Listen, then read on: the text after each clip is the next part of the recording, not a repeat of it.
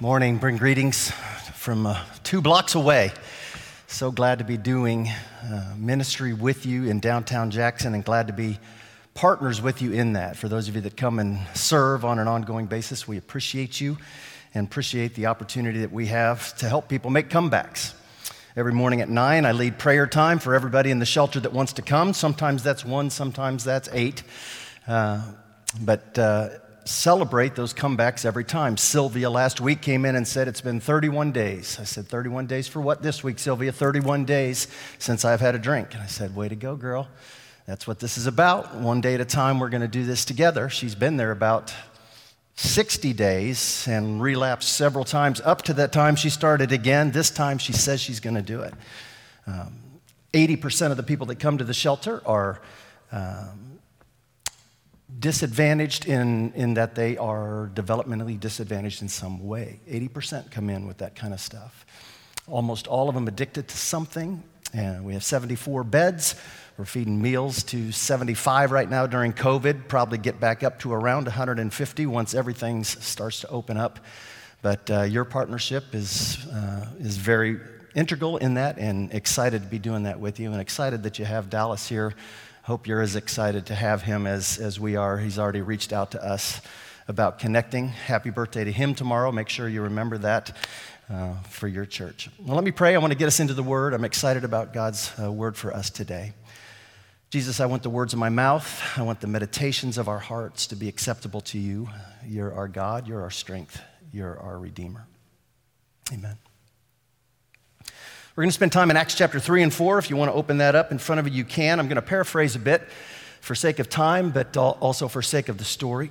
you can hold me accountable there. The Word of God is living, it's active, it's sharper than any double edged sword, penetrates even to dividing soul and spirit, joint and marrow. It judges the thoughts and attitudes of the heart. That's where our life has to come from. In Acts chapter 3, it's one of my favorite stories. Peter and John, it says there to start off with, are on their way to the temple. And it has a little important note there. It says, in the third hour of prayer. It's the third hour of prayer. I want you to hang that on a hook in your mind for a little bit later uh, because I think it's an important thing. That means what? That there was a first and a second hour of prayer. This was the third hour of prayer. And it is in the third hour of prayer, this time, that God decides He wants to do something. I think it's interesting that God didn't choose to do it in the first or the second hour in that same day. That intrigues me.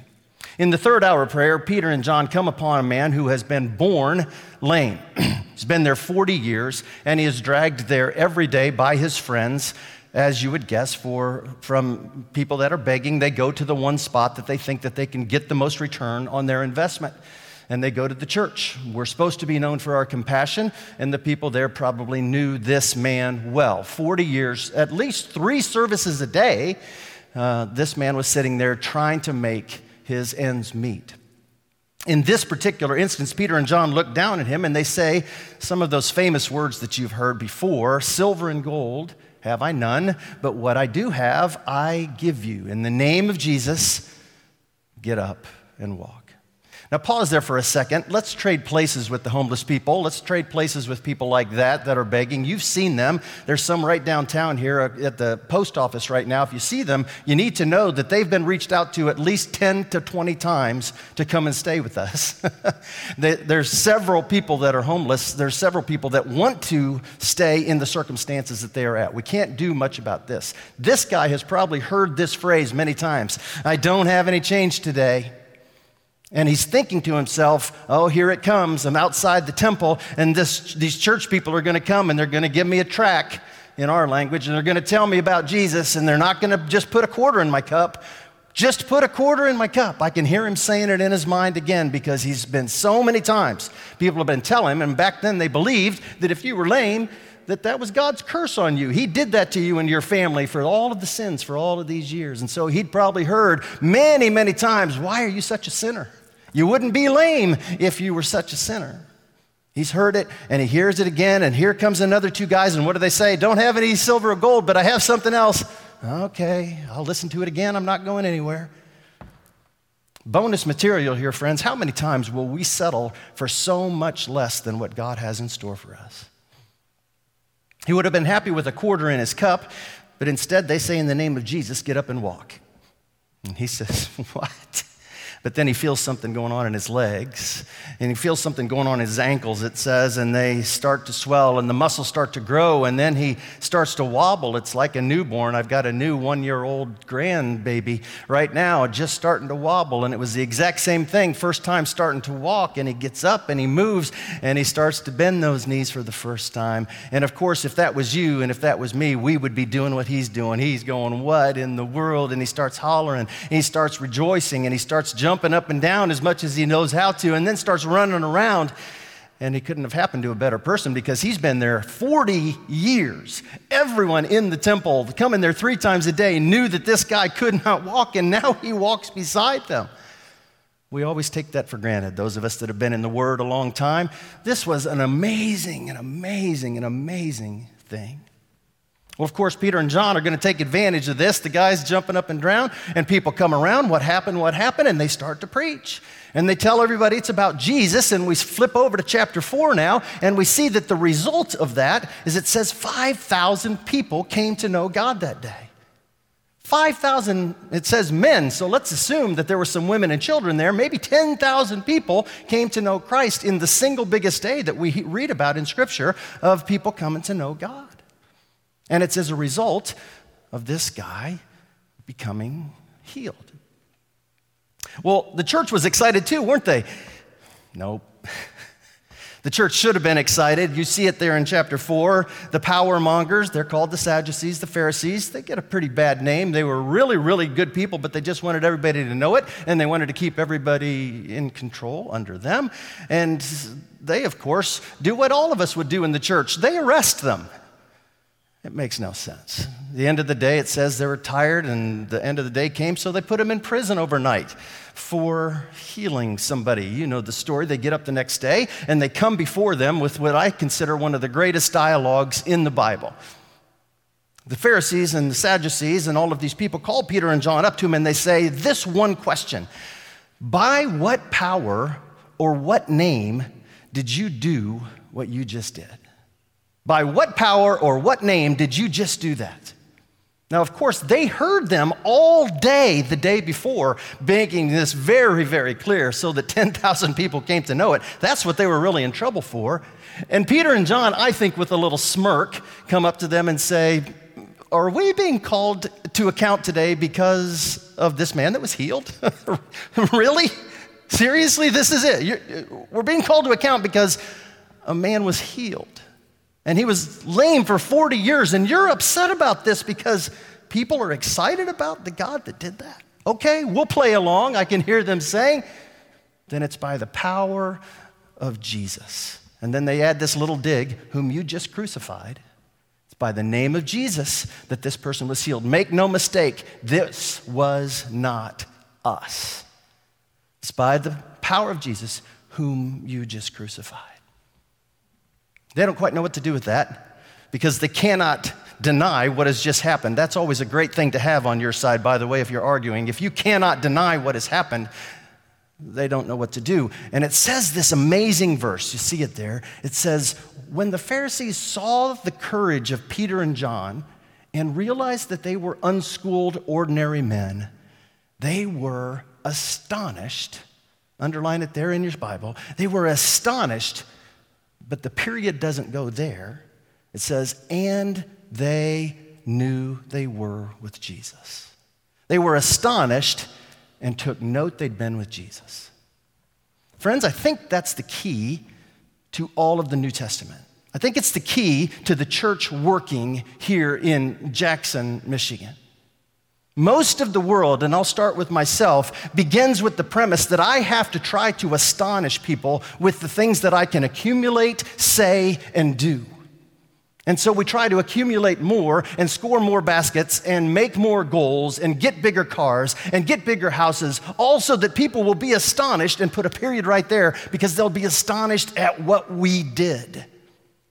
When we in the church get into our brains that we can no longer astonish people, in fact, what Jesus says in, in his word is that if we're still trying to please men, we are no longer servants of Christ. When we can astonish people, when people can be astonished at what they see us participating in, and they take note that we've been with Jesus, then we've won. You see, people, the world is not interested in a religious version of themselves. We're not going to fill these pews by going out and being just like the people around us. No, we've got to participate with God in such a way that people are astonished and say, wait a minute, Rick, you couldn't have done that.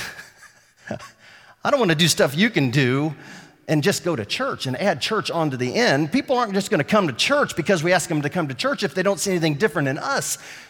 People are going to want to know the God that we know when they see us participating with God in ways that we can't do on our own and take note that we've been with Him.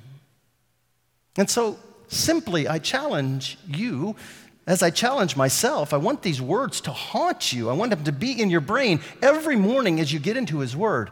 When's the last time that you participated with God in such a way as someone had to say to you, By what power or what name did you do what you just did?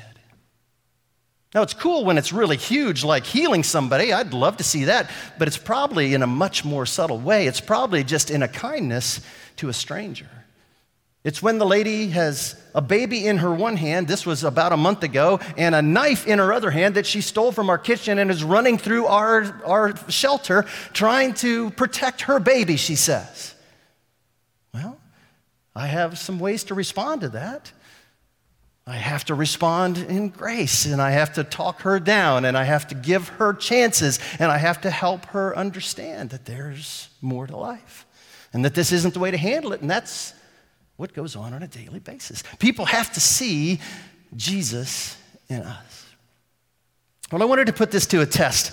Um, and so I, I was speaking uh, several years ago at a uh, large youth conference. It was out in Colorado.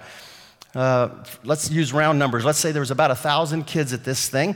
And you may be familiar with these type of conferences. Denominations of all kinds have them, and they'll send all of their kids out and they'll congregate for about a week and have services morning and afternoon. It's a great, great time, great worship.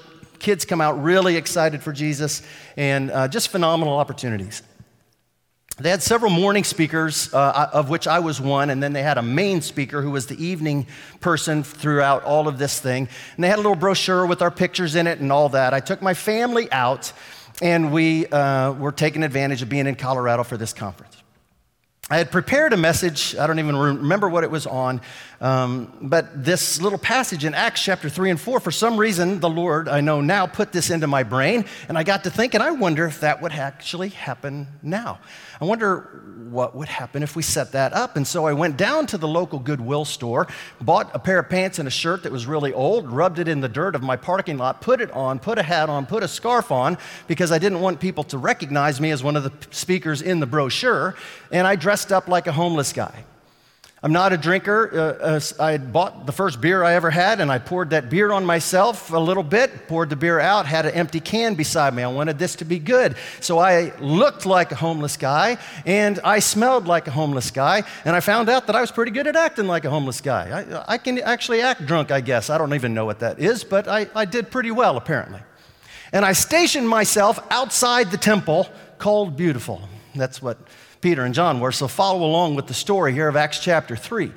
Because I knew at this particular venue that we were at, um, they are having to walk from their dorms about one mile to get to this temple that we will call it. It was an auditorium, very plush auditorium that was really, really neat. But they had one path that they had to follow the whole way. So I got outside the temple uh, two nights before I was supposed to speak, and I stationed myself right outside the front door where they, every, all thousand of these kids and their youth pastors would have to walk by. And I stationed myself down there, got a blanket, had some cans, did the whole thing, had my cardboard sign, and you know what I put on my cardboard sign because every cardboard sign says very, something very similar and it has God in it. God bless you. I just said on mine, God bless you, please help. Why do they put God on there? Because they know we Christian people want God somewhere in there and they, they think we're going to get more. So I had my empty cup, I had my God bless you sign, and I just stationed myself outside of the temple. And I went at about six o'clock for the seven o'clock evening session. Got there before beforehand, and I had my daughters, I have three daughters that traveled with me, and they were they had a lot of fun with this, but they were incognito with a video camera right across the street, and they videotaped the next hour of what happened. I'm at the second hour of prayer outside the temple called Beautiful, and I am stationed as a homeless person right outside the temple. The first group comes by. They're coming by at about 6:10 for a seven o'clock service. Why are they doing that? You know why? Because they're excited. They want the front seats. They want to get the best seats. They're excited for what's going on. And they come up to a stoplight. There was a stoplight here. There was a major intersection. They had to stand there for literally 30 seconds. It was a long one. And I was stationed right across the street right before they went into the building. So they had to stand there and look at me and decide that entire time, what are we going to do? First group comes by, they sort of, do, and it's a group of teenagers, so teenagers all do the same thing. They sort of look at each other, they huddle together, they look over, they look back and forth, what are we going to do? And they walked on by. They ran in, they ran into the, to the temple because they wanted to get to church. And they were really excited about God. You, you, do see the irony there, right? Do I have to point that out? You do see the irony there. They're so excited about God, they got to get to the temple, they got to see what's going on here. And so they look at each other, they go on by. And the second group comes up. They see me 30 seconds across the street. They who, what should we do? Should we go over there? Well, I don't know. And they walk on by. And they walk into the temple. Why? Because in the temple, that's where God's at. That's where we're so excited to say, we got to go get God. We got to get to the front seats. The worship's going to be awesome. We're going to lift our hands. We're going to run to the front. This is going to be amazing. I'm getting a little discouraged as people just walk by. I thought with my little cup, uh, this might be a banner night. I got a thousand kids. What if those thousand kids just gave one dollar each? Could have been a thousand dollar night for this homeless guy. Now, I know some of your minds are starting to say, wait a minute, we're not supposed to give homeless people money and cash because they're going to go. Could you just separate that for a little bit? Just play along with me. We're going to get there. About the third group that comes, and there were just big packs of kids that started to go, about the third group that comes, they stop. And there's seven of them, and they're young, they're, they're eighth, ninth, and tenth graders, let's say. So they're not the most mature group that is in this. But this group stops and they walk over to me. And I'm, again, I put a, it's, it's middle of summer, but I have a scarf over my face because I'm really afraid that they're going to recognize my face. So I have a scarf on, I have a hat on, and I am not inviting. I am the least of these on purpose. And they came up to me and they go, Hey, what's your name? Oh, dang. I, I hadn't thought of that. I, I can't tell him my name. Yeah, I'm the uh, pastor that's going to speak. So I said, uh, George. They said, Hi, George. How are you? And I said, I guess pretty good for a homeless guy. And they said, George, what do you need?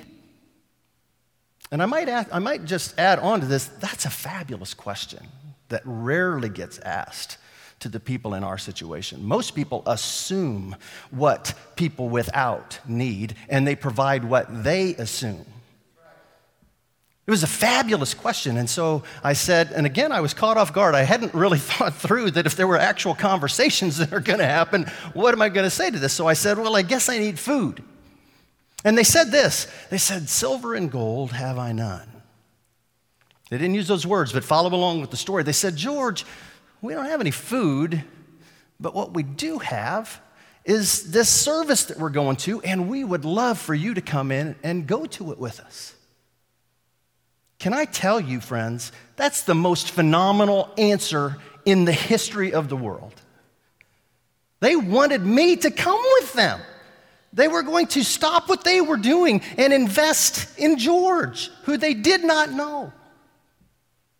That's what my pattern is when I'm in Chicago or someplace or even here. If somebody asks me for something, if I hear the Lord saying, let's do something in this hour of prayer with them, I usually say, well, I'll take you out for dinner. Uh, let's go in and I'll buy you a dinner. I want to give myself to them. I don't want to just throw something at the problem to make myself feel better, although there is a time even to do that.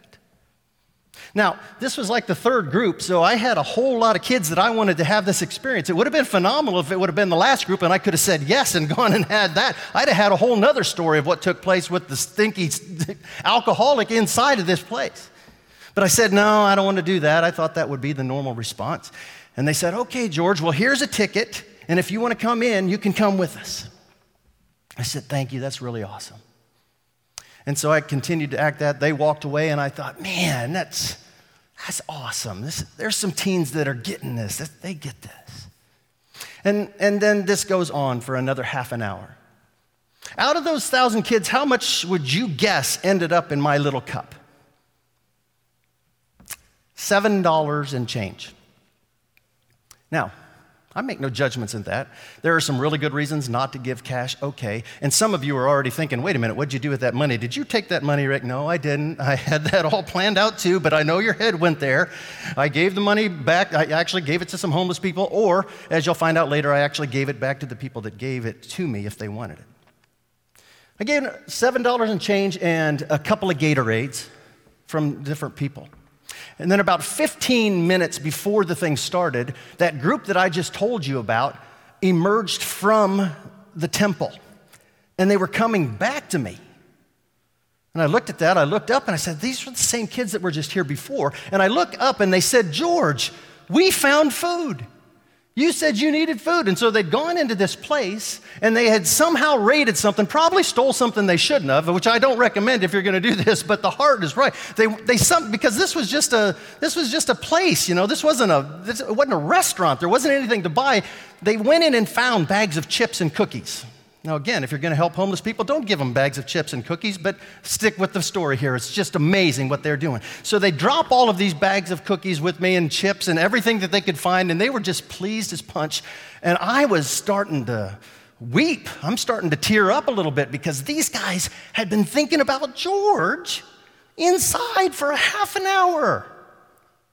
They, they, they kept thinking about George. They didn't just come and pat me on the head and say a prayer for me and say, hey, here's a quarter, all of which is appropriate at different times. They came out and they that the stuff, and I just said, thank you. And then they said, George, could we pray for you? I said, well, yeah. And then they said, well, what should we pray for you for, George? And another question I wasn't ready for, and I said, just pray for my family. Okay. And then they did this amazing, amazing thing. They touched me. They gathered around me and they laid their hands on me. It's been 10 years and I cry every time I tell this story. And, and they touched me, and immediately my mind went back maybe to the story that you're thinking of now of that woman that needed touched, and Jesus reached out, the leper that needs healing, and he didn't just say, You're healed. What's he do? He touches her. This impure, unclean woman. And that was me, man. I was I was stinky, I was smelly, I was dirty, I was nothing. And I gotta tell you that while I'm sitting there for an hour, I start to feel like it. I start to take it on because so many people, so many people just ignored me. And I've done that, so I'm not pointing any fingers. So they pray for me, and then this little girl, her name I think was Mallory. I think she was maybe a freshman in high school. She comes and everybody gets up and they're about to go back in, and then she kneels down beside me and she grabs my hand and she says, George, Jesus loves you, and so do I. That little girl was the only girl that looked me in the eye. That little girl was the only girl that got on my level and grabbed my hand and told me the one truth in the world that really mattered. And I just started to weep, and she started to weep, and I just said, Thank you, thank you. That's so nice, thank you. Well, she goes in, I'm a wreck. The, start, the service starts that night. I pick up my stuff. Fortunately, my girls have been videotaping this whole thing across the way. And I go back now, and of course, I can't preach this message that I had four weeks ago that didn't have anything to do with anything. So I spend the next day coming up with this whole new thing. Let's fast forward now two days. It's my turn to preach in the morning. I'm, I'm the morning speaker. It starts about nine o'clock ish. Uh, my pattern typically when I get to speak at these events and places that I get to go is I like to walk through the seats ahead of time and I lay my hand on every seat and I ask an angel to come and sit there with those people and do his work. But to do so, of course, I have to go in early. So I show up about 7:30 or 8 just hoping to get into this place. This wasn't a church, it was an auditorium. And somehow one of the workers came in at just the right time, and I snuck in right behind him, went into the auditorium, and it's this huge, you know, it's a 1,000, 1,500 seat auditorium, and it's plush and beautiful. And it's dark, so I just silently start to go through, and I'm walking through each, and I'm just laying my hands, whoa, there's st- step there, laying my hands on every chair, asking the Lord to do this. And as I'm doing that, the janitor or the caretaker of this place sees me and he comes into the auditorium and he goes, What are you doing? And he gets really mad at me. And I said, Oh, I'm so sorry, sir. I'm just the speaker this morning. I'm, I'm just praying. That's really all I'm doing. I'm not going to mess anything up. I'm not going to steal anything. I'm literally just praying through every chair in this place. You're not allowed to do that. And he goes off on me. Now, I am uh, I'm a sinner, and so I had thoughts going in my mind of how I should respond to this guy and how I, I wanted to respond to this guy. Um, fortunately, in this case, and it's not always been the case, in this case, I responded with grace, and I just said, "I'm so sorry. I'm so sorry that you know I've upset. I'm not meant to upset you. Is it okay if I just really quietly continue? And, oh, whatever, whatever. You do what you have to do." And he and he storms off. Now, you may have, I'm sure those of you who are followers of Christ have experienced this. I, I have experienced it several times in my life when I was about to preach or about to do something, something really hard happens. I think that's on purpose because our enemy isn't happy about what's going on. And I, I get that simultaneous thing where I'm saying, oh, oh, oh, I know this really stinks. But I also know God might want to do something really big here. So the service starts, the band comes out, the kids flood to the front, they're singing, they're worshiping, they're worshiping, they're singing. And by the way, when I say that, I mean it. They're very authentic. It, this was a great thing. It wasn't, a, it wasn't fake in any capacity.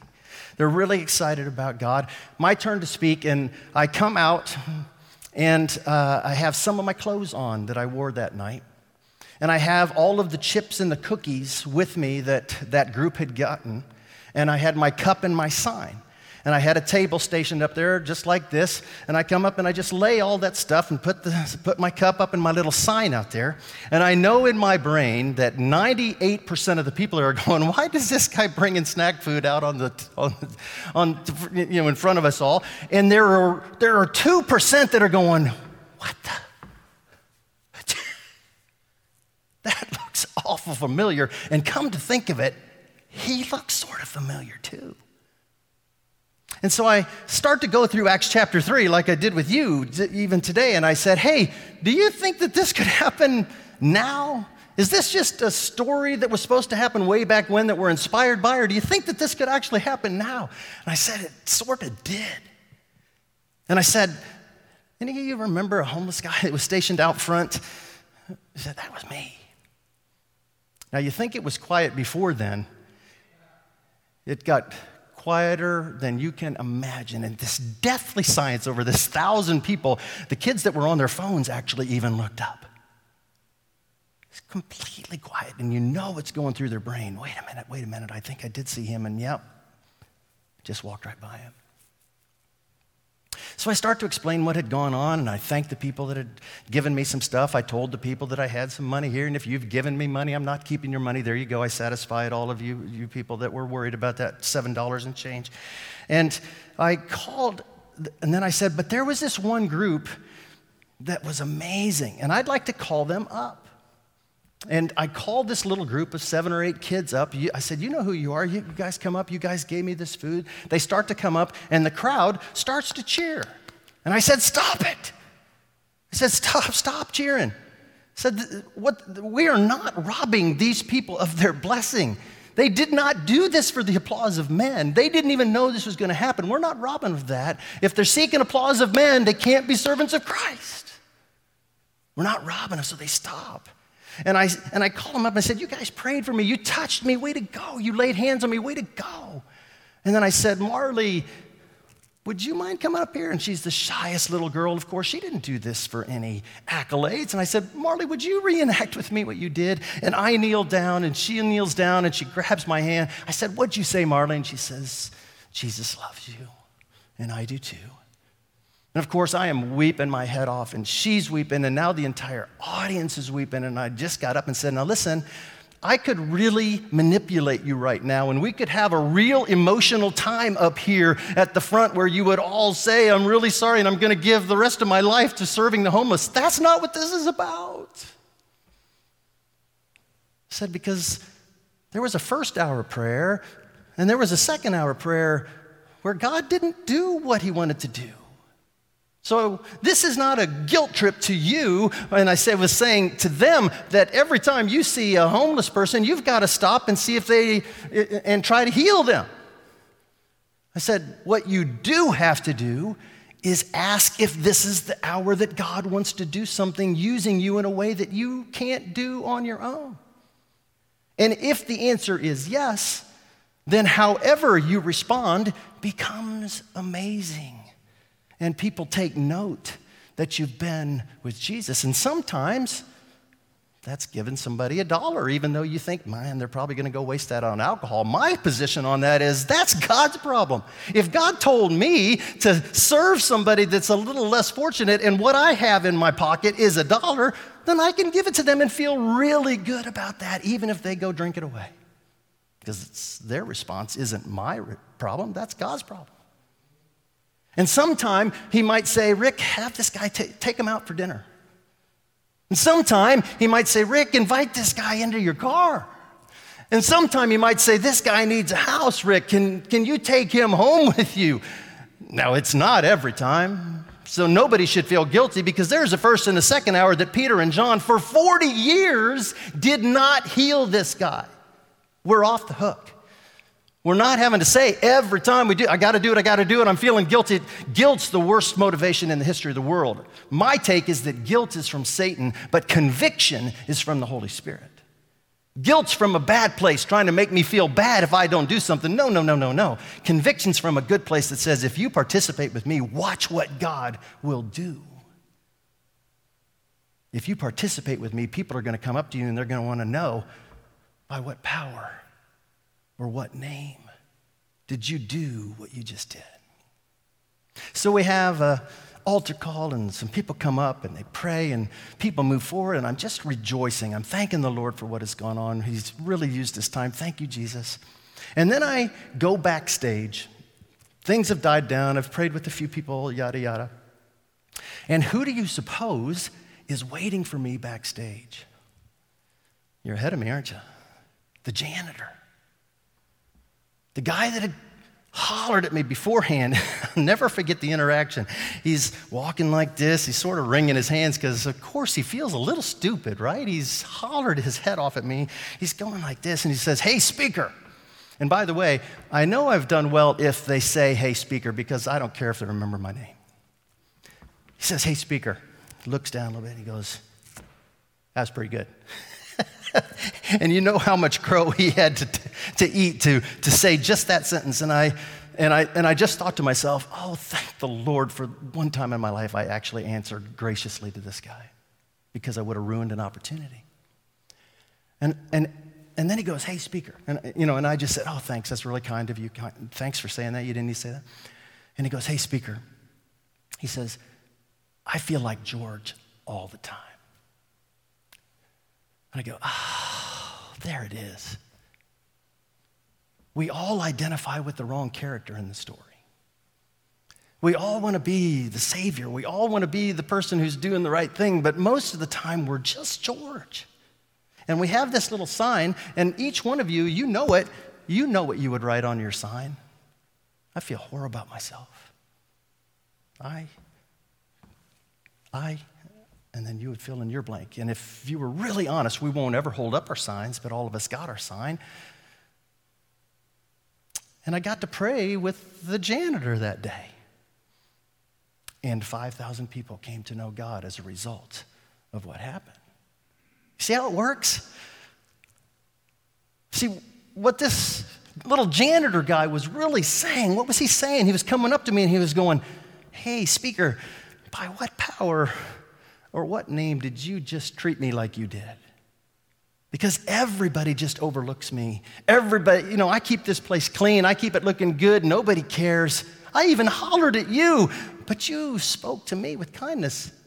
That, that's not you, is it? No. It's by the name of Jesus.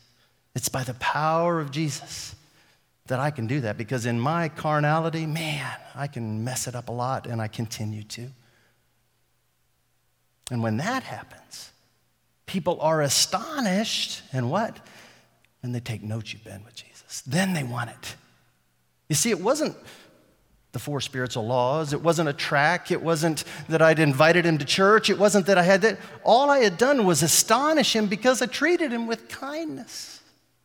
And that's what I want you to hear, friends. That's what we need your help with two blocks down the way, but it's not just there. It's, I want to get in your brain like I tried to get in those kids' brain that what happens on the way to church is probably a lot more important than what happens when you get there. And if we get so focused on feeding ourselves and growing and getting deeper, all of which is important to do, I'm a pastor at heart. I want that stuff to happen, that we get our eyes off of what the message is about, then we miss it. When's the last time? And more importantly, when will be the next time that you will ask the question, Jesus, do you want to do something here? That's what we're responsible to do, just to ask the question.